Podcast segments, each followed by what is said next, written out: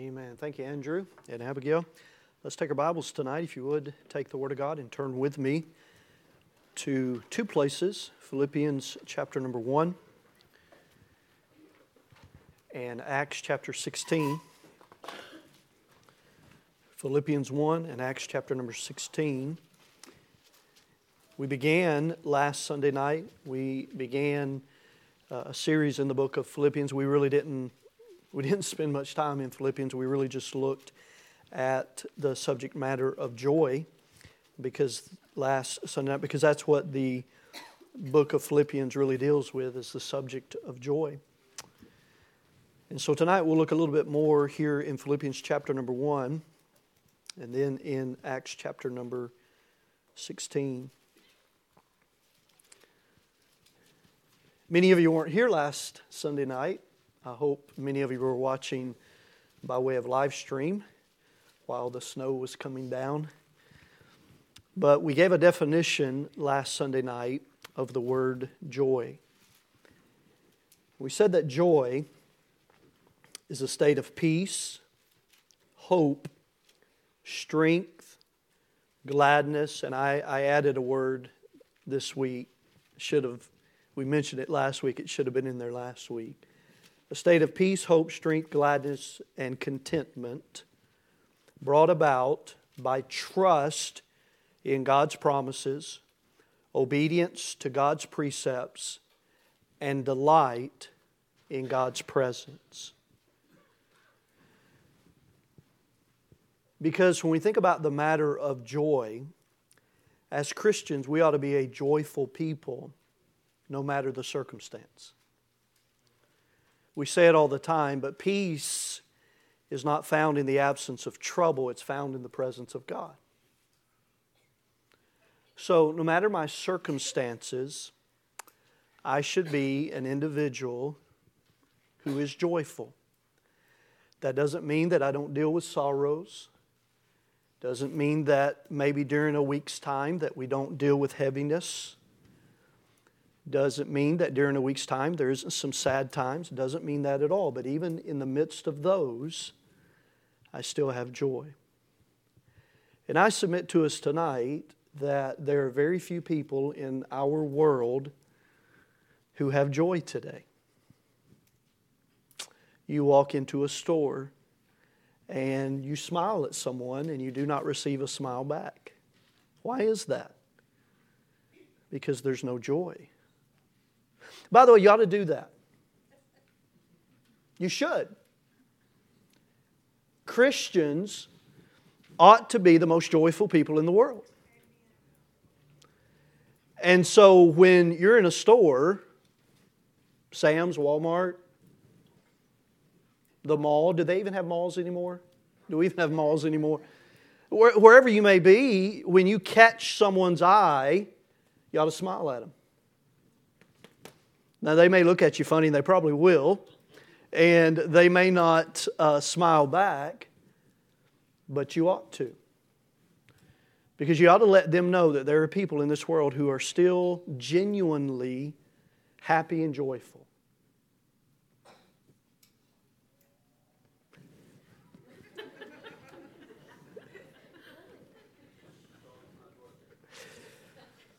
The dog is not joyful tonight. But the dog is going to be joyful tomorrow because he's getting a new home tomorrow. Praise, yes, do it again. My wife. Do we raise hands in church? Yes, we do. When the dog gets a new home. If you, if you didn't hear, the dog is, actually, he was just amening what we were just saying, is what he was doing. Joy is a state of peace, hope, strength, gladness, and contentment brought about by trust in God's promises, obedience to God's precepts, and delight in God's presence. Look here Philippians 1. By the way, if there's someone in here tonight, if you are the individual who dropped that dog at our house, The Lord is going to do business with you. It was funny. Um, I don't know if it was yesterday or the day before, but Miss Mary sent my wife uh, a video message because they had two puppies that came up to their house. And she said that apparently they found the hole in the fence. And I told her, I said, You need to respond and ask her where that hole in the fence is because you're getting another one. We're going to find the hole in the fence and we're bringing you another dog. Philippians chapter number one. Let's read the first two verses, then we'll go over to chapter four and read a verse. And then we're going to make our way to Acts chapter number 16. And we're going to do so because Acts chapter number 16 is where we find the beginnings of the church at Philippi. Philippians chapter number 1, verse number 1, the Bible says, Paul and Timotheus, the servants of Jesus Christ, to all the saints in Christ which are at Philippi. Let me say this tonight, and, and we're going to speak to this a little bit tonight. But the local church is important. When Paul wrote letters, he wrote them to local churches. That's why the local churches are so vitally important. I, hear people say sometimes, well, you know, I don't have to go to church, I don't have to go to a local church because I'm part of the body of Christ and and you know the body of Christ is just one big body. I don't have to go to a local church. And I want to ask those individuals, well, who are you going to call when you need help? Are you going to call the universal church pastor? Or are you going to call the local church pastor? You see how off we can get with our theology sometimes and our doctrine sometimes uh, because we, we feel like we're a little bit above it. I don't have to go to a local church. I don't have to go to church because I'm part of the body of Christ. I'm part of the greater church. No, when Paul wrote his epistles, he wrote them to the local church. That's why the local church is so vital. That's why faithfulness to the local church is so important. And he says, To all the saints in Christ Jesus which are at Philippi with the bishops and deacons, grace be unto you and peace from God our Father and from the Lord Jesus Christ. Now, look over at chapter number four. Just one verse, and this is really the theme throughout the book of Philippians. It is the theme of joy, it is the theme of rejoicing. And in verse number four, the Bible says, Rejoice in the Lord always, and again I say what? Rejoice.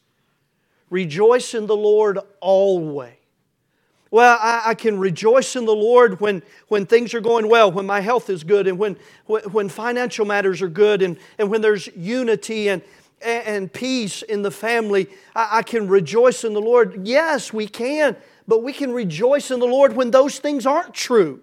We can rejoice in the Lord when maybe my health isn't what it ought to be. Some of you have dealt with some things over the past few weeks, and some of you have had colds and flus and flus, flu, and the different things that have been going on this year. You've dealt with sickness. I can still rejoice and I can still have joy. You know, we make the statement many times when something good happens, we say, God is good. And that, that's right and good. Boy, God's good, isn't He? Well, listen, God's still good when something bad happens.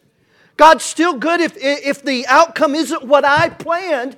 God's still good. His character doesn't change. And the Apostle Paul, he says, Look, church at Philippi, rejoice in the Lord always.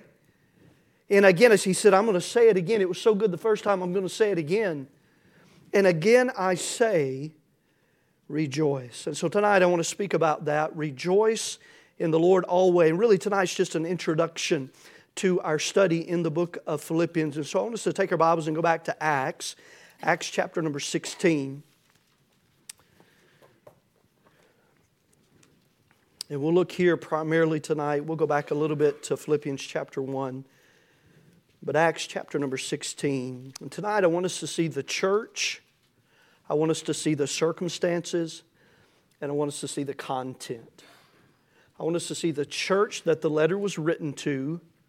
I want us to see the circumstances uh, in which that letter was written. And then I want us to see the content of the letter.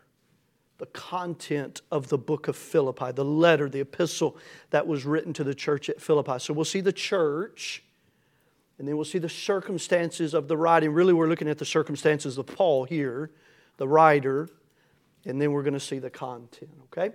Let's pray, ask the Lord to help tonight. We'll try to be brief uh, because uh, food is waiting, right?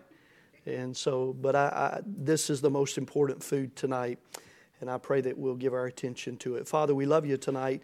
Help us, teach us, remind us. Um, Father, I, I pray that you would, even tonight, even as we just look at introductory, introductory items tonight, Father, I pray that you prick our hearts about this matter of joy, about this matter of rejoicing because our circumstances do not determine our joy. Our trust in your promises, our obedience to your precepts, and Lord, being in your presence, the delight that we have in your presence, that's what gives us joy. And so, Lord, I pray that you'd remind us of that tonight. Just teach us in a wonderful way. Help us in these next few moments. We commit them to you. Those that are away from us tonight for whatever reason, Father, we just pray that you'd help. Whether it's sickness, we pray that you put your hand of healing upon them. Lord, maybe traveling, maybe just out of pocket tonight. We just pray that you'd bless in a special way. And we'll thank you for it. And we pray this in Christ's name. Amen. So, number one tonight, let's look at the church. The church that this letter was written to. We know it was the church at Philippi. But I want us to see two things its place and its people, primarily its people. Its place is Philippi, its place is Eastern Europe. Philippi was located uh, uh, about nine miles from the Aegean Sea in Eastern Europe, if you will. This is when, actually, let's just read. Let's just read. Verse number six. Acts chapter 16, verse number 6. Now, when they had gone throughout Phrygia and the region of Galatia and were forbidden of the Holy Ghost to preach the word in Asia, after they were come to Mysia, they essayed to go into Bithynia, but the Spirit suffered them not. And they, passing by Mysia, came to Troas, and a vision appeared to Paul in the night. There stood a man of Macedonia and prayed him, saying, come over into Macedonia and help us. We, we call this the, the Macedonia call. We call this Paul's Macedonia vision. He, he, he sees someone saying, Come and help us. And so, Paul now, the Bible says that the Holy Spirit did not suffer him uh, to go to certain places, but he gets this call to go to Macedonia. And the Bible says, and after he had seen the vision in verse number 10, immediately we endeavored to go into Macedonia, assuredly gathering that the Lord had called us for to preach the gospel unto them. Paul says, Look, why are we going to go there for any other reason? We're going there to preach the gospel. Why, why would I have a vision of someone saying, Come and help us, other than that they need to hear the gospel? Uh, that's why we send missionaries. They go to preach the gospel, they go to uh, see people saved and to plant churches. Humanitarian things are great. But those should just be a tool. That should not be the main reason why we're going somewhere. Listen, as, uh, as um, let me say it this way American churches do a good job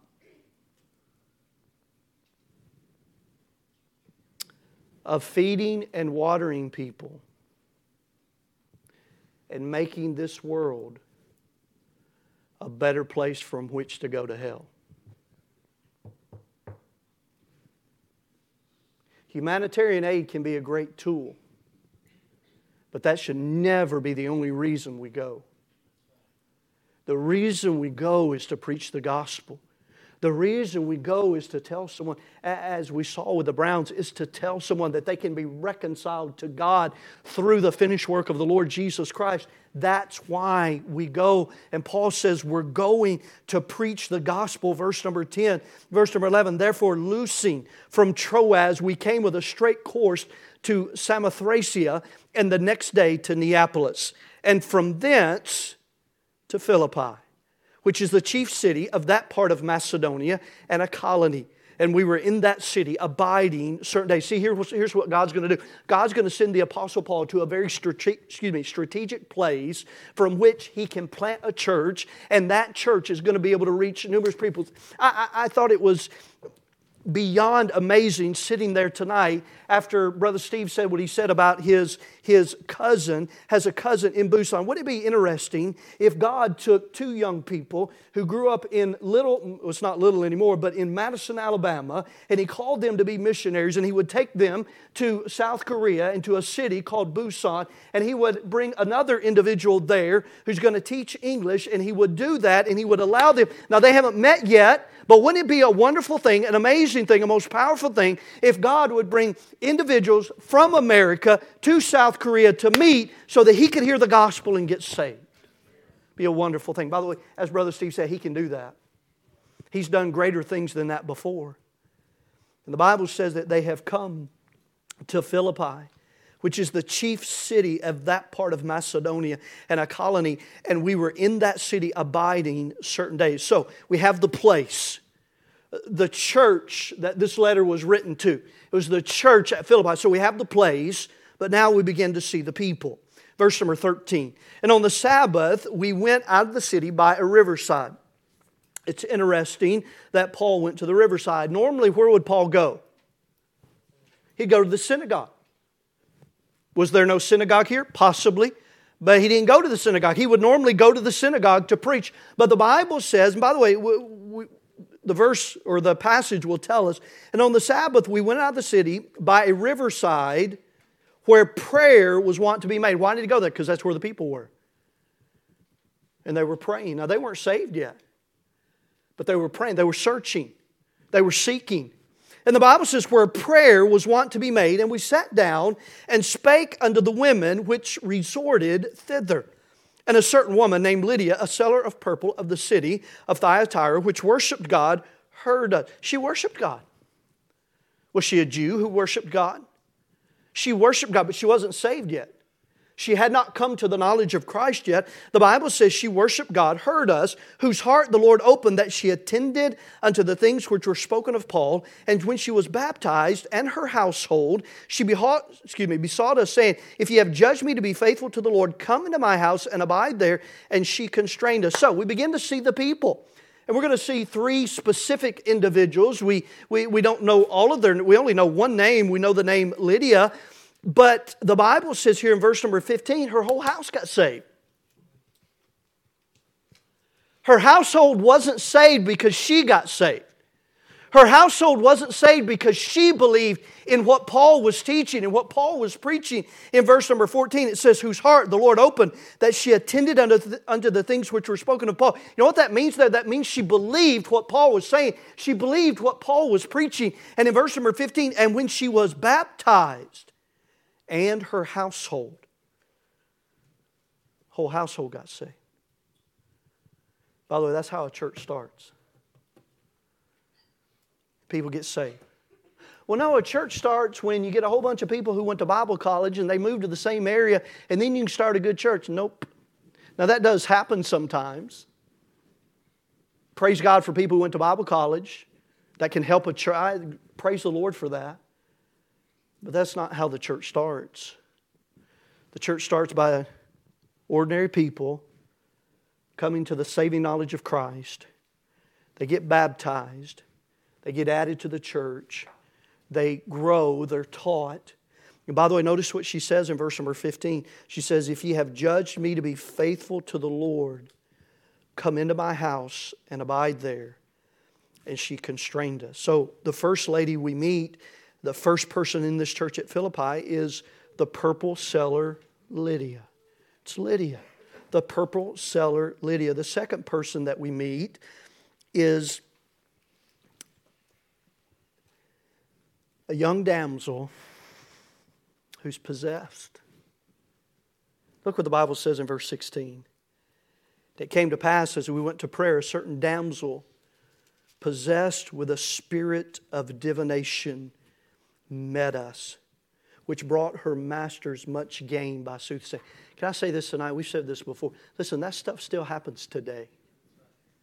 We just don't think about it. we're naive to it sometimes. We think that could never happen. We, we think that person could not be possessed with a devil. It still happens. And the Bible says that this young lady, this damsel, she's possessed with a spirit of divination. She met them, which brought her masters much gain by soothsaying. The same followed Paul and us and cried, saying, These men are the servants of the Most High God, which show unto us the way of salvation. And this did she many days, but Paul, being grieved, turned and said to the Spirit, I command thee in the name of Jesus Christ to come out of her. And he came out the same hour. And when her masters saw that the hope of their gains were gone, they caught Paul and Silas and drew them into the marketplace unto the rulers and brought them to the magistrates, saying, These men, being Jews, do exceedingly trouble our city and teach customs which are not lawful for us to receive, neither to observe, being Romans. And the multitude rose up together against them, and the magistrates rent off their clothes and commanded to beat them. And when they had laid many stripes upon them, they cast them into prison, charging the jailer to keep them safely, who, having received such a charge, thrust them into the inner prison and made their feet fast in the stock. So, we second lady, we have, we have the purple seller, Lydia. We have the possessed damsel. By the way, let me say this tonight. When somebody gets saved, we're excited about that. At least we ought to be. But not everybody's excited about that. Not everybody in your family, when you got saved, was excited about it. I hope they were, but maybe they weren't. And sometimes when people get saved, not everybody's excited because of what that means. For these folks, it meant, hey, this she she's our meal ticket. She's the one that makes money for us. She's a soothsayer. She had masters above her, and she was the soothsayer. She could, she could read the, the, the cards and she could read the palms, and she was making the money. By the way, don't you ever go to that? Don't you ever let somebody read your palm? Don't you ever let somebody read tarot cards for you? That's wicked and demonic. Don't ever do that. You're, you're allowing a world to be open that you do not want to be opened. Don't do that but she was making them money. She was, she was their meal ticket, and she got saved. They weren't happy about it. By the way, the magistrates weren't happy about it. And there was persecution because this young lady, now some would argue, well, Pastor, you don't know if she got saved or not. He just cast out the demon. And so we could have an argument about. I believe this young lady got saved. But then we come to the third person in verse number 25 the church, its place in Philippi, its people. We have the purple seller, Lydia. Then we have the possessed, excuse me, damsel. And then number three, we have the Philippian jailer. Bible says in verse number 25, verse 24, or excuse me, verse 23, they're charged. They cast them into the prison, charging the jailer to keep them safely, who, having received such a charge, thrust them into the inner prison and made their feet fast in the stocks. And at midnight, Paul and Silas prayed and sang praises unto God, and the prisoners heard them. They're, they're still joyful, aren't they? They're still joyful. We're just preaching the gospel. We're just helping. We, we've helped two young ladies. By the way, we don't know that the purple, we don't know that Lydia was a young lady, but we've just helped two young ladies come to Christ. We're just preaching the gospel. And somebody, they've thrown us into prison. They're still rejoicing. The Bible says they prayed and they sang praises unto God. And who heard them? Prisoners. By the way, it wasn't just the prisoners, was it? But the Bible says, and the prisoners heard them. And suddenly there was a great earthquake, so that the foundations of the prison were shaken, and immediately all the doors were opened, and everyone's bands were loosed. And the keeper of the prison, awaking out of his sleep and seeing the prison doors open, he drew out his sword and would have killed himself, supposing that the prisoners had been fled. By the way, we, we know why he was going to do that because he was going to be killed anyway if he allowed the prisoners to escape, he would have, his life would have been taken as well. He said, I might as well do it myself. Verse number 28. But Paul, excuse me, but Paul cried with a loud voice, saying, Do thyself no harm. Do thyself no harm, for we are all here. Then he called for a light and sprang in and came trembling and fell down before Paul and Silas.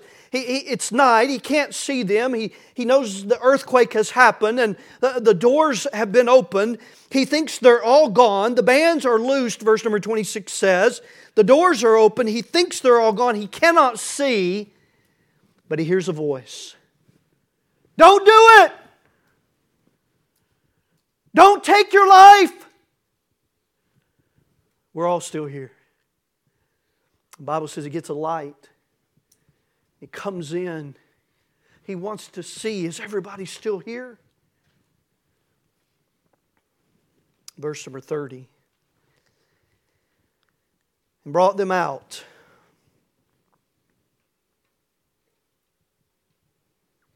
Well, that famous question. Sirs. The Bible says in verse 25 that the prisoners heard him.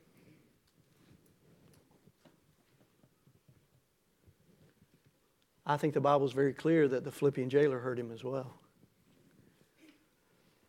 Because he comes in, the Bible says he comes in trembling in verse number 29. And he falls down before Paul and Silas. Who would do this? Who would stay? The bands are loose, the doors are open. Who would stay like this? Sirs, what must I do to be saved? By the way, he's not talking about his physical salvation. He's not, he's not asking them, What do I need to do to, to, to keep from being killed by the authorities if some of the prisoners, prisoners are escaped? He's not asking that, Sirs, what must I do to be physically saved? He's asking them, Sirs, what must I do to be spiritually saved? He's heard what they have preached, he's heard their prayers, he's heard their singing. Sirs, what must I do to be saved? And they said, By the way, this is the same message that Paul gave to everyone he preached to. Believe on the Lord Jesus Christ, the Messiah, the Savior, the God man who came and died on the cross of Calvary and shed his blood. Believe on the Lord Jesus Christ, and thou shalt be saved. And Paul said, and your whole house can be saved the same way.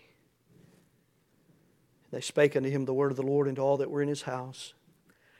And he took them the same hour of the night and washed their stripes and was baptized, he and all his. So his whole house did get saved. So we have the purple seller Lydia and her whole house, her whole household, excuse me we have the possessed damsel, and we have the Philippian jailer and his whole household. We don't know who that is. We don't know if it's a wife and a child or a few children. We don't know, but it says the whole servants. I believe that would include the servants in the household as well. He said the whole household received the Lord Jesus Christ as their Savior. And that was the beginnings of the church at Philippi. Now, by the time he writes the letter, who all is in that church? We, we don't know. We, we don't know how big it is. We don't know, we don't know the total number. But there's no doubt in my mind that these individuals were there. There's no doubt in my mind that at least in that number is Lydia and her family, is the Philippian jailer, whatever his name was, and his whole family and the possessed damsel. That's how a church starts. It starts in a place that is needy. And let me say this every place is needy. It starts in a place with people who come to the Lord Jesus Christ. It starts in a place where a man has a vision to go and say they need help, they need the gospel, they need someone to come and preach the gospel to them. And that man answers the call of God Almighty upon his life and he goes where God has called him. And he preaches the gospel. Wouldn't it be a wonderful thing if in this number tonight Sure, we got to go. In this number tonight, if there would be some young men that God would call to go to a needy place, and some young ladies in here who would go with them after they got married, of course, and go to a needy place and preach the gospel and preach the gospel and preach the gospel and preach the gospel and preach the gospel. And maybe they have a handful saved, and maybe they, uh, they, they start a church with just a handful. That's how a church starts. And I believe with all my heart tonight that God is still calling young men to the ministry. He's still calling, He's still giving young men the Macedonia call, the vision to go somewhere and to serve and to preach the gospel and to see people saved and to see them baptized and to see them added to the church and seeing them grow and grow and useful servants in the church. Number one, tonight, we see the church. Number two, we see the circumstances. Go, go back to Philippians chapter number one. We need to go quickly because we just do. Philippians chapter number one, we see the church. I, I said it just a moment ago. I, I'm thankful. I am thankful for people who have some training when it comes to the Bible and have some training or, and are able to help. But that's not the way most churches start. Now, it does. Many times it starts with a young man who maybe was trained in a Bible college and he's called and he goes somewhere and he starts a church. But the church is not full of Bible college students, the church is full of just ordinary people. And by the way, Bible college students are ordinary people too. But it's just people who go to work every day and who love their families, but they need the Lord Jesus Christ and they get saved. And the church is planted. That's how churches start. And all across our nation, there are little communities, there are little towns, there are little cities. By the way, can I say this? All across West Tennessee. You know how many people I talk to about West Tennessee and how void West Tennessee is of good Bible preaching, Bible believing churches? Oh, there's plenty of churches. But good Bible believing, Bible preaching churches, many little towns all across West Tennessee are. If I have not, if I've talked to one person, I've talked to a hundred people about that. Void of Bible believing, Bible preaching churches and what if God would use some of these young men in here tonight for, for their home church, Maranatha Baptist Church, to send them out and plant and start uh, another church from their church? By the way, that's what the church is supposed to do. It's supposed to start other churches. But people have to answer the call. Paul had to answer the call. And he went. Now, by the way, Paul had already answered the call, right? He was already on a missionary journey. But he answered the call to go to Macedonia. And the church was started. Number one, the church. Number two, the circumstances. Look with me, Philippians chapter number one, verse number 12. The circumstances of Paul, of the letter writer. He was in jail. Two things. He was in jail, but he was full of joy. He was in jail, but he was full of joy. Look at verse number 12. But I would ye should understand, Philippians 1, verse 12, but I would ye should understand, brethren, that the things which happened unto me have fallen out rather unto the furtherance of the gospel, so that my bonds in Christ, what, what do bonds mean? What does that mean? He's in bondage, he's in prison. Many, many believe that he's in the, the Mamertine, Mamertine, however you pronounce it. He's in the Mamertine prison at this time. And he says, My bonds have fallen out rather into the furtherance of the gospel, so that my bonds in Christ are manifest in all the palace and in all other places. He said, Look, God sent me here. I'm getting to preach and I'm getting to witness to people in the palace. He said, In all the palace and in all other places. And many of the brethren in the Lord, waxing confident by my bond, the fact that he was in jail and he's still joyful about it and he's still serving, he's still writing letters, it encouraged others. It encouraged other brethren. It bolstered, it heartened other brethren to keep working and serving as well. He said, And many of the brethren in the Lord, waxing confident by my bonds, are much more bold to speak The word without fear. Number one, the church. Number two, the circumstances. He was in jail, but he was full of joy. Then, number three, the content. The content. Let me just give you this real quickly because this is what we're going to look at over the next number of weeks. The content of the letter. By the way, what's the content of the letter? What's the content of the letter? Okay, the gospel, absolutely. But what else? Salvation, reassurance, joy. Joy in suffering, joy in service, joy in the Savior, joy in strength. By the way, Philippians chapter number three, several said salvation, assurance, the gospel. Man, Philippians chapter number three. He said, If I could boast, he said, I was a Hebrew of the Hebrew. If anybody could boast in the flesh, it was me. He said, But what things were gained to me, those I counted what? Loss. And he preached the gospel. The content of the letter is rejoicing, is joy. Joy, whether it was suffering, joy, whether it was service, joy in the Savior in Philippians chapter number three, rejoicing in strength in Philippians chapter number four. The content of the letter, rejoicing. Rejoicing. Rejoice in the Lord always. And again I say, rejoice. 75 years ago, this church started.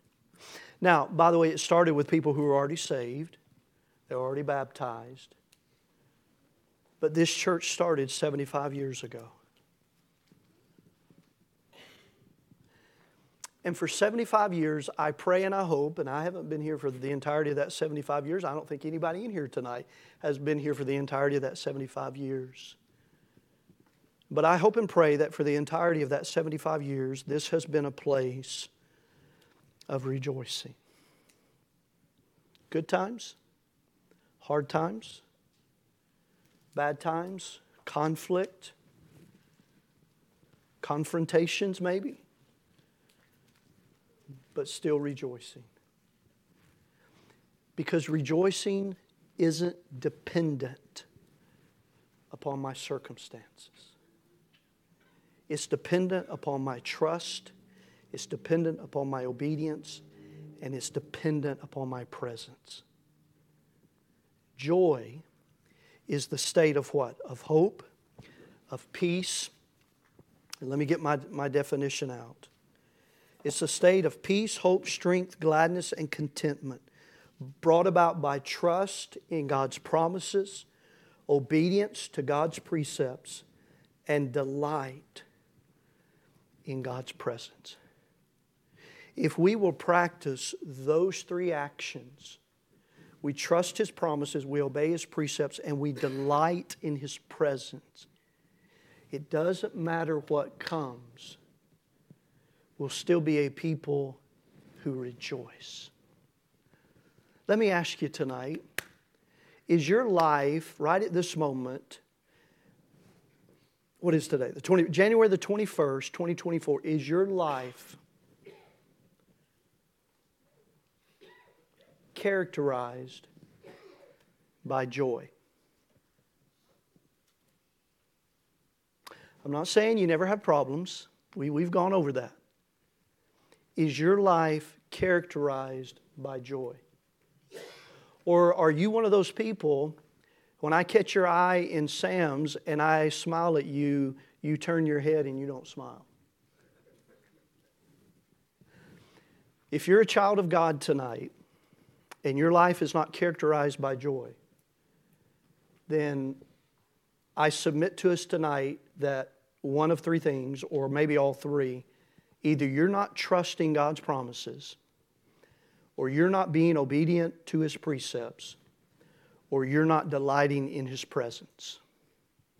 Because if I'm doing those, I'm going to have joy. And I'm going to be in a state of peace. I'm going to be in a state of hope. I'm going to be in a state of confidence. I'm going to be in a state of contentment. I'm going to be in a state of gladness because that's what gives me joy, not my circumstances. Rejoice in the Lord always. Father, thank you for the time you've given us tonight. Help us to be a people who constantly rejoice. We're always abounding in joy.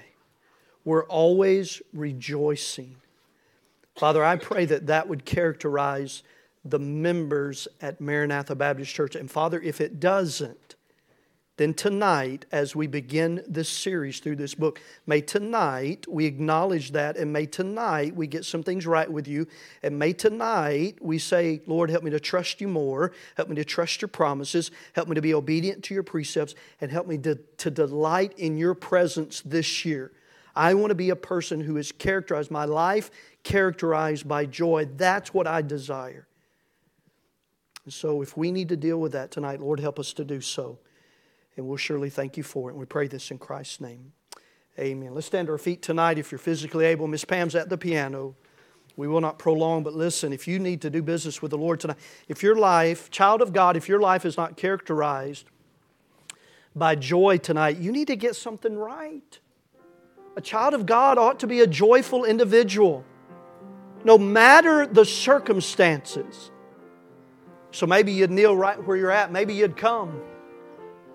You get some things right with the Lord tonight. I don't know if the Lord's worked in your heart, but if you need to come tonight, come. You might be here tonight, you don't know Christ. You've never called upon the name of the Lord for salvation. If that's you, I'd beg you to come. Let us take the Bible and show you what the Bible says about eternal life, about salvation. Sirs, what must I do to be saved? Believe on the Lord Jesus Christ, and thou shalt be saved. Have you ever believed on the Lord Jesus Christ?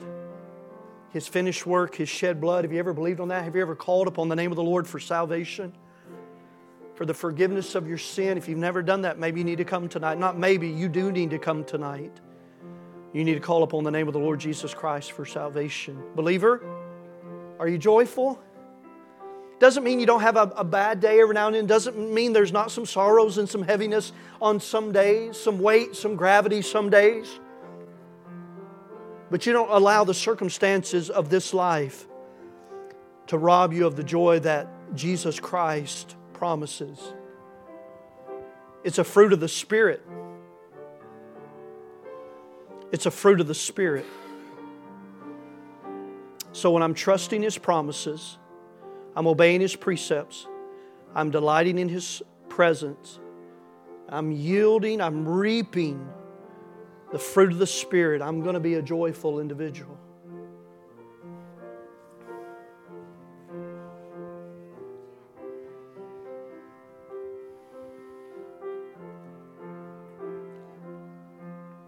Where he sends, we will go, the song says. Trust and obey. Trust and obey, for there's no other way to be happy in Jesus but to trust and obey.